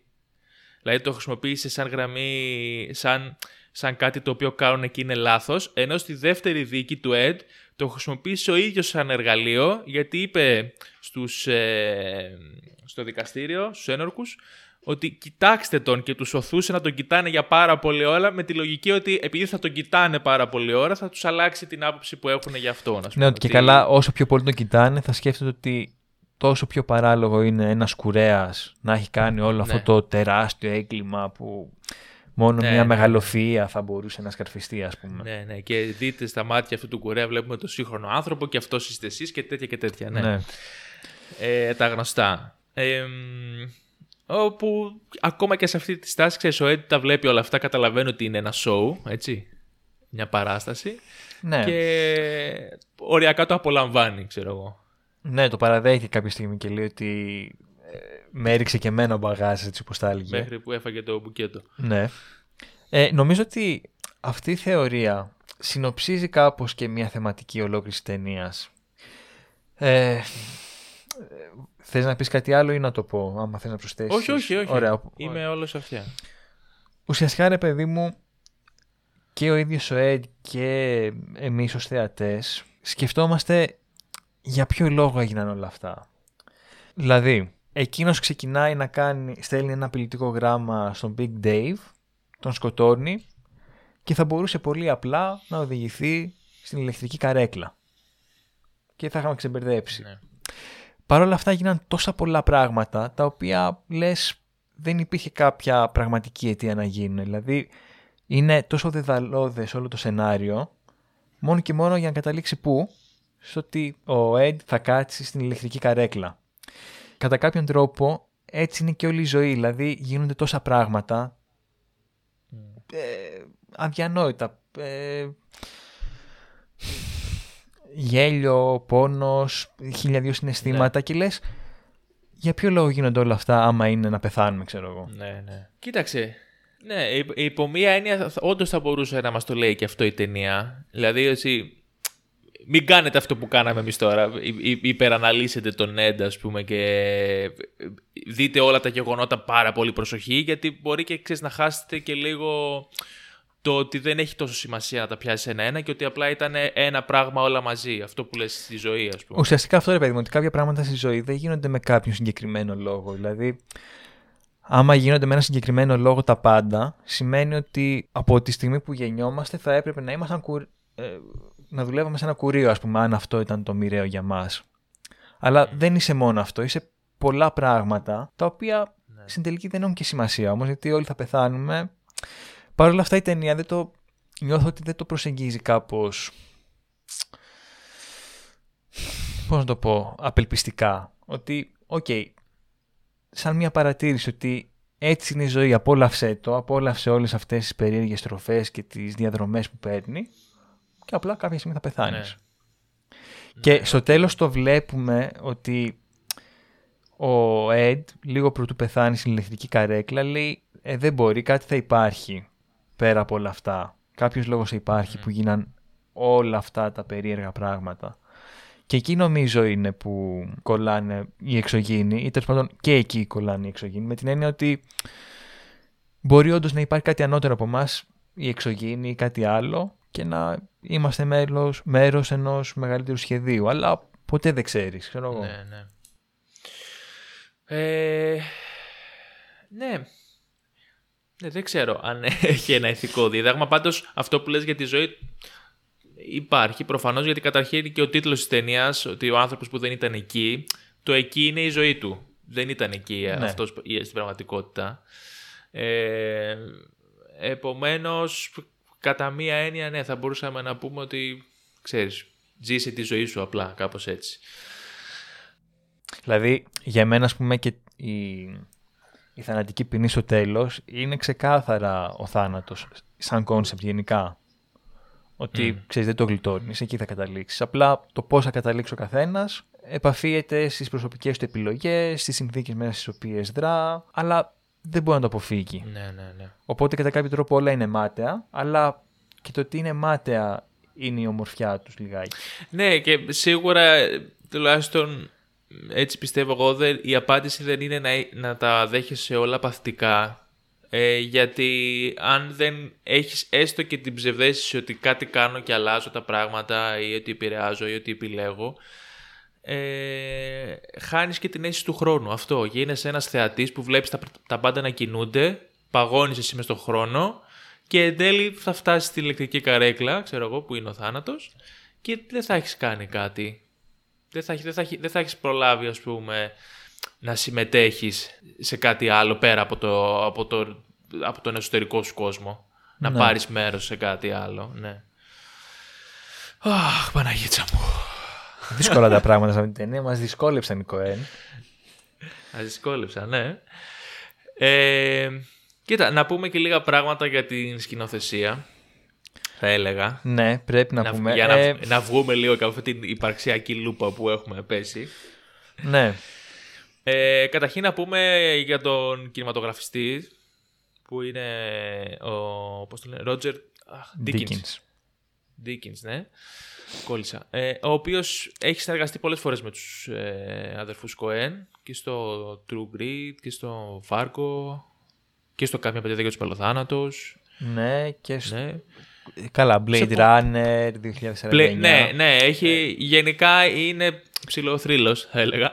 Έχει, ξέρω εγώ, 17-15 υποψηφιότητες ε, στα Όσκαρ Και να πούμε ότι Τα είναι και έχει- συνάδελφος, έτσι. και συνάδελφος. Έχει podcast. Αλήθεια. Βεβαίως. Α, θα μπορώ να το τσεκάρω. Λοιπόν, μισό Δικό λεπτό. Ναι, ναι, ναι, μισό λεπτό να βρω πώς λέγεται. Ε, τα σκορνάκια σου. Λέγεται Tim Dickens και φέρνει διάφορα μέλη. ε, Καλεσμένος. Ναι, διάφορους καλεσμένους. Ναι, και συζητάνε για τον κινηματογράφο. Θα το ψάξω. Ε, η φωτογραφία είναι φανταστική. Έχει, είπαμε, αυτά τα χαρακτηριστικά του film noir. Αν δεν κάνω λάθος, γυρίστηκε σε έχρωμο και μετατράπηκε σε Ναι. ασπρόμαυρο μετά, σε ε, επεξεργασία του film. Ε, έχει κάποιες έτσι πολύ χαρακτηριστικές σκηνές. Ε, νομίζω αυτή που, που έπαιξε πάρα πολύ και με, τα, με το φως και τη σκιά ήταν όταν μπήκε ο Ed στο κατάστημα για να βρει το Big Dave όταν ήταν κλειστό. Τρομερό, ναι. Θυμάσαι, ναι, που Ε, μπαίνει που έδειχνε- στο... Είναι, είναι ένα το κατάστημα αυτό το εμπορικό που είναι κλειστό και έχει, μπαίνουν φώτα από τα παράθυρα, τα μανεκέν αυτές οι κούκλες ε, φωτιζόντουσαν και ήταν σαν ανθρώπινες σκιές ζωντανές. Ήταν, αυτό ήταν πάρα πολύ όμορφο, αλλά και άλλες πάρα πολλές, δηλαδή και τα χέρια αυτά που περιγράψαμε πριν που κοίταζε τα χέρια του ήταν μια πολύ έτσι παραστατική σκηνή. Ή ακόμα και το, η σεκάνς αυτή με τα κουρέματα που έδειχνε τα διαφορετικά είδη κουρέματος, το, το ψηλί, το γουλί, το αυτό το, The Vanguard που έλεγε, ξέρεις. Μμμ, και μμμ. γενικά μπορούμε να πούμε ότι οι, οι αδερφοί Κοέν έχουν αυτό το... Έχουν ένα στυλ. Έχουν, έχουν συγκεκριμένο στυλ στις ταινίες τους, το οποίο όμως δεν είναι απλά για, δεν είναι για να είναι cool, αλλά είναι γιατί θέλει να σου δώσει μια αίσθηση. Θέλει να σου δώσει το περιβάλλον μέσα στο οποίο είναι ο χαρακτήρας, θέλει να σου δώσει την ατμόσφαιρα ε, πάνω στην οποία εξελίσσονται όλα τα γεγονότα και νομίζω ότι φαίνεται πάρα πολύ και εδώ. Και έχουμε επίσης και κάτι άλλο που υπάρχει σχεδόν σε όλες τις ταινίες πάλι των αδελφών ότι βλέπουμε το περιβάλλον πολύ. Βλέπουμε δηλαδή το χώρο στον οποίο υπάρχει ο χαρακτήρας. Δεν έχουμε τους χαρακτήρες μόνο να, με κοντινάκι να κοιτούν Όχι, και όχι. τέτοια. Τους, τους βλέπουμε τοποθετημένους μέσα στο περιβάλλον το οποίο είναι μέρος του συνόλου. Δηλαδή λειτουργού- λειτουργεί όλο μαζί για να σου δώσει μια αίσθηση, ένα feeling. Εγώ εκεί που θέλω να εστιάσω για τη σκηνοθεσία είναι στο πώς αντιμετωπίζουν οι Κοέν τον Ed. Δηλαδή, ε, πάρα πολλές φορές τον βλέπουμε να είναι ακίνητος, όρθιος και ακίνητος. Ή ακόμα περισσότερες φορές τον βλέπουμε να κάθεται. Ο ορισμός της παθητικής τάσης, ρε παιδί μου. Δηλαδή, απλά κοιτάς τα Σωστό, πράγματα. ναι. Και γίνεται πάρα πολλές φορές. Κάθεται στον καναπέ του, κάθεται στο σπίτι της κοπελιάς της Γιώχανσον, κάθεται στο κουρίο του, παντού κάθεται. Ε, Το βρήκα τρομερό το πώς επαναλαμβάνεται. Μμ. Ε, επίσης κάτι που μου άρεσε πάρα πολύ είναι ότι σε μερικά σημεία υπήρχαν κάποια αντικείμενα τα οποία θύμιζαν δίσκο εξωγήινο. Όντως. Κάποια στιγμή κάθεται ας πούμε στον καναπέ του και μπροστά το τραπέζι έχει ένα τασάκι το οποίο άμα το παρατηρήσεις μοιάζει με δίσκο εξωγήινων. Ή όταν γίνεται το ατύχημα με το τροχαίο μα- ε, βλέπουμε ένα τασί ρόδας να φεύγει Ναι, και έτσι όπως πετάει είναι λες και είναι UFO. Το οποίο το βρήκα πολύ ωραίο έτσι σαν ναι, παιχνίδι. ισχύει, δεν το σκέφτηκα. Επίσης, τώρα θέλω να σε πάω λίγο στο σενάριο και να συζητήσουμε για το για ποιο λόγο πιστεύεις ότι είναι κουρέας ο, ο Ed. Ναι.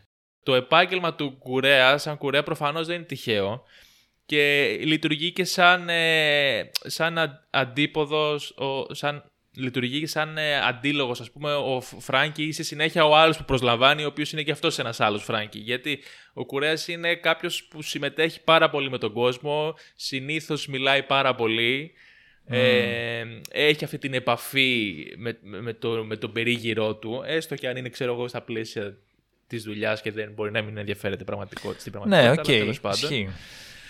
Ισχύει. Ε, είναι δηλαδή ό,τι πιο κόντρα στην προσωπικότητα του Ed, που απλά θέλει να καπνίσει πάνω από το. να καπνίζει και να, να μην έχει καμία επαφή, ξέρω εγώ. Ιδανικός πελάτης, φαντάζομαι για τον Ed είναι αυτός που έρχεται, μπαίνει, κουρεύεται, φεύγει. Ναι, Ε, Είμαι όντως. σχεδόν σίγουρος. Επομένως, ξέρεις, το τοποθετεί κιόλας και σε ένα κόντρα ρόλο ενδεχομένως για να μας δείξει ότι για να γίνει αντιπαράθεση με το χαρακτήρα του Ed και για να μας δείξει όλος ότι όλη αυτή η στάση ζωής είναι η επιλογή του.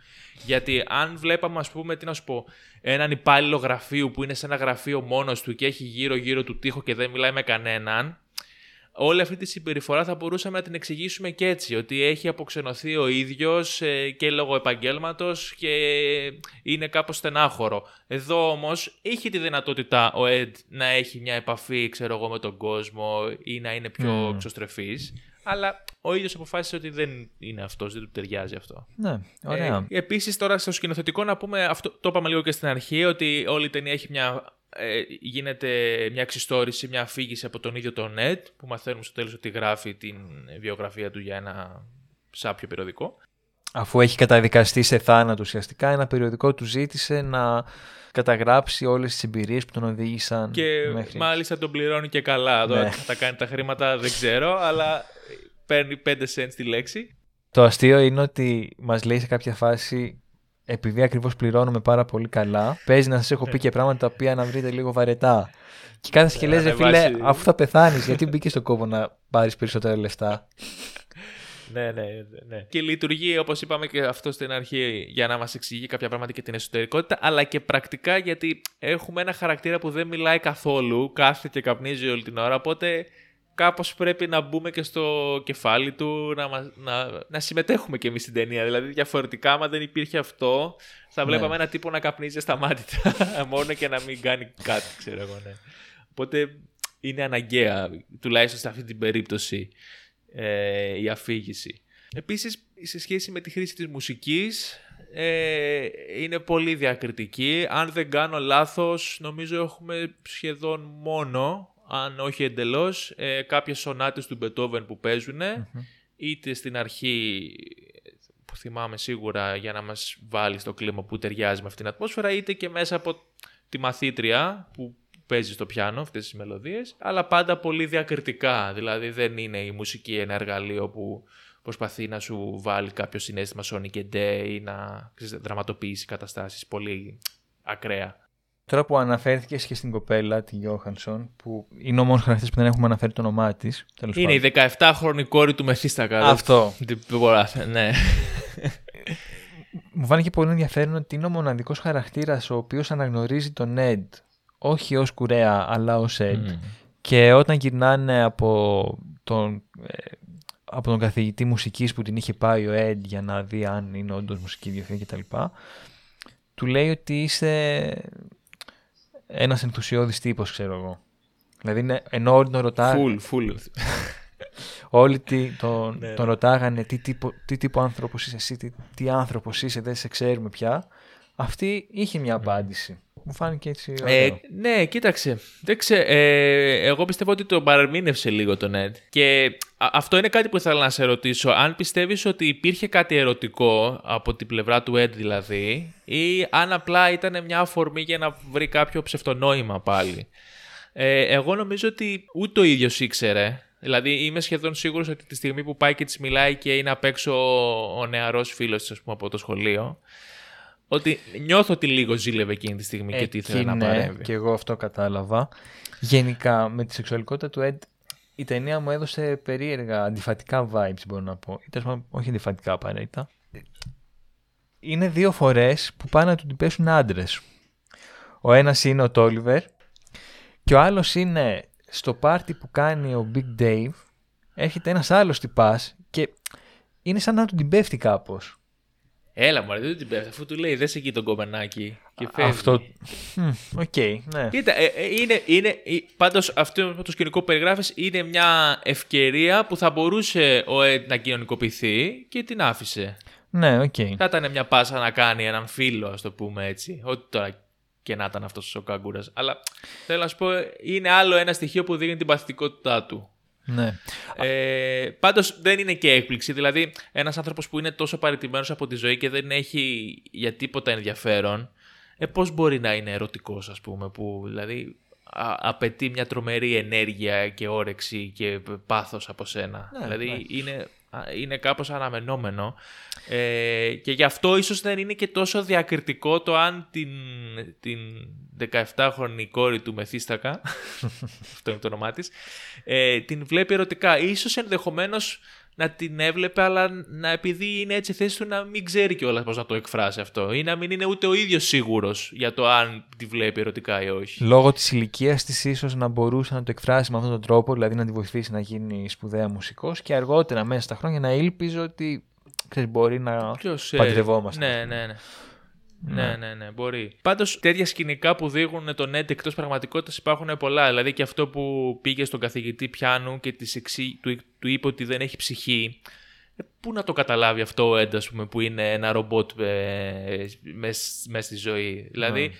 του έλεγε, με συγχωρείτε, δεν τα έκανε όλα όπως έπρεπε. Του λέει, λέει, πάτα για τις νότε, την κοιτήκη όπως πρέπει. Ε, τότε τι είναι το λάθος; Δεν μπορούσε να αντιληφθεί ότι χρειάζεται κάτι άλλο, χρειάζεται ένα πάθος, μια ενέργεια ας πούμε όλο αυτό το πράγμα και δεν είναι κάτι διεκπαιρεωτικό κόβω τρίχες έτσι και το έκανα σωστά. Δεν ξέρω, έχεις να συμπληρώσεις κάτι άλλο, κάτι τελευταίο που ίσως ξεχάσαμε; Ε, όχι, δεν νομίζω ότι έχω κάτι. Εντάξει, μας βάρινε λίγο. Είναι αυτό το υπαρξιακό που παίζει πολύ σαν λέξη, αλλά όντως η συγκεκριμένη ταινία νομίζω ότι είναι πραγματικά πολύ εσωτερικό όλο αυτό το πράγμα και σε βάζει σε σκέψεις. Σου λέω δηλαδή, ενδεχομένως για κάποιον που δεν μπορεί να ταυτιστεί έστω και λίγο με τον χαρακτήρα να, να, να την δει σαν πολύ βαρετή ή κουλή ταινία. ξέρω εγώ, Ναι, α- οκ. ανούσια. Μπορώ να το δω και αυτό. ναι. Ε, εγώ επειδή λόγω προσωπικότητας είδα, αναγνώρισα κάποια στοιχεία του Ed πάνω μου, Είσαι ένα ρομπότ κι εσύ. ναι, ώρες ώρες, ε, με κέρδισε πολύ και με έβαλε και σε σκέψεις που αυτό είναι και το νόημα του κινηματογράφου, Λάζαρε. Πολύ σωστά. Όχι, πω- ούτε όχι, καν. όχι, διαφωνώ. Αυτό είναι. Όχι, εγώ διαφωνώ, ναι. Ε, επομένως, ναι, ε, μου άρεσε πάρα πολύ.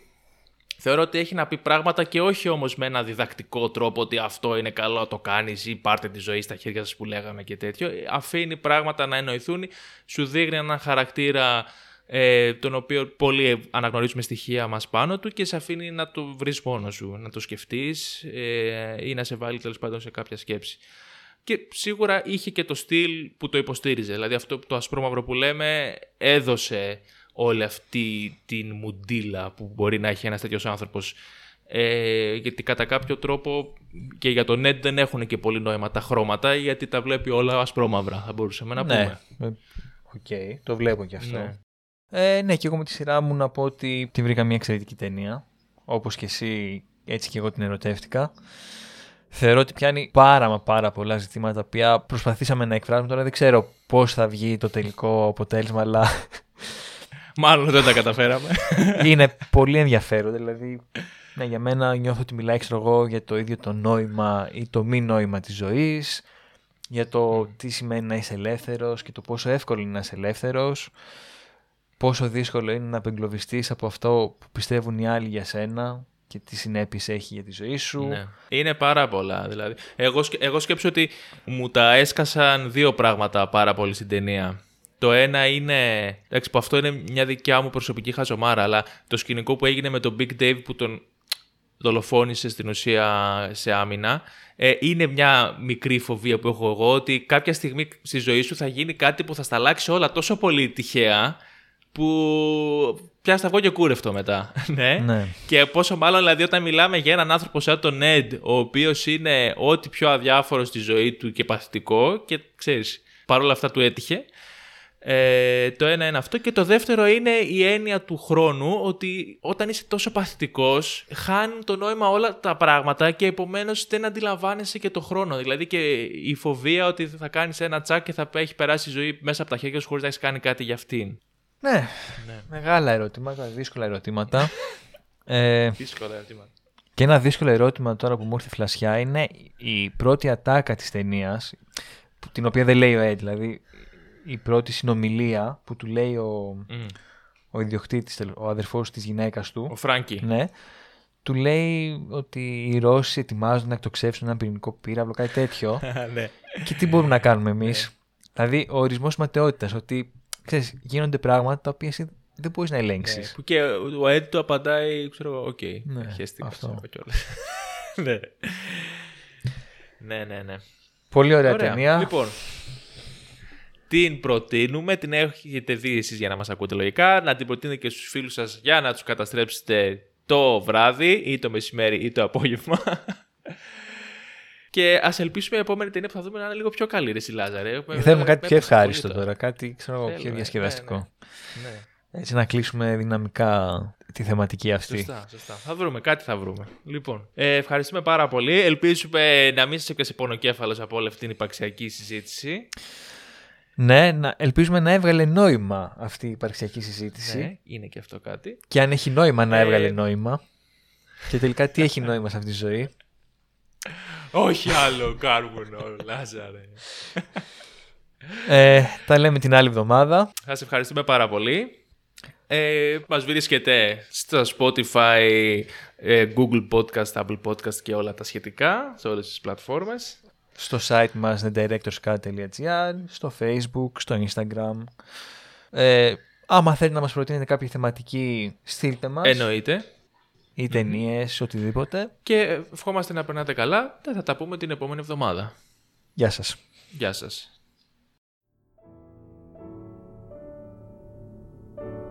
I don't know where I'm being taken. I don't know what I'll find beyond the earth and sky. But I'm not afraid to go. Maybe the things I don't understand will be clearer there. like when a fog blows away. Maybe Doris will be there. And maybe there I can tell her all those things they don't have words for here.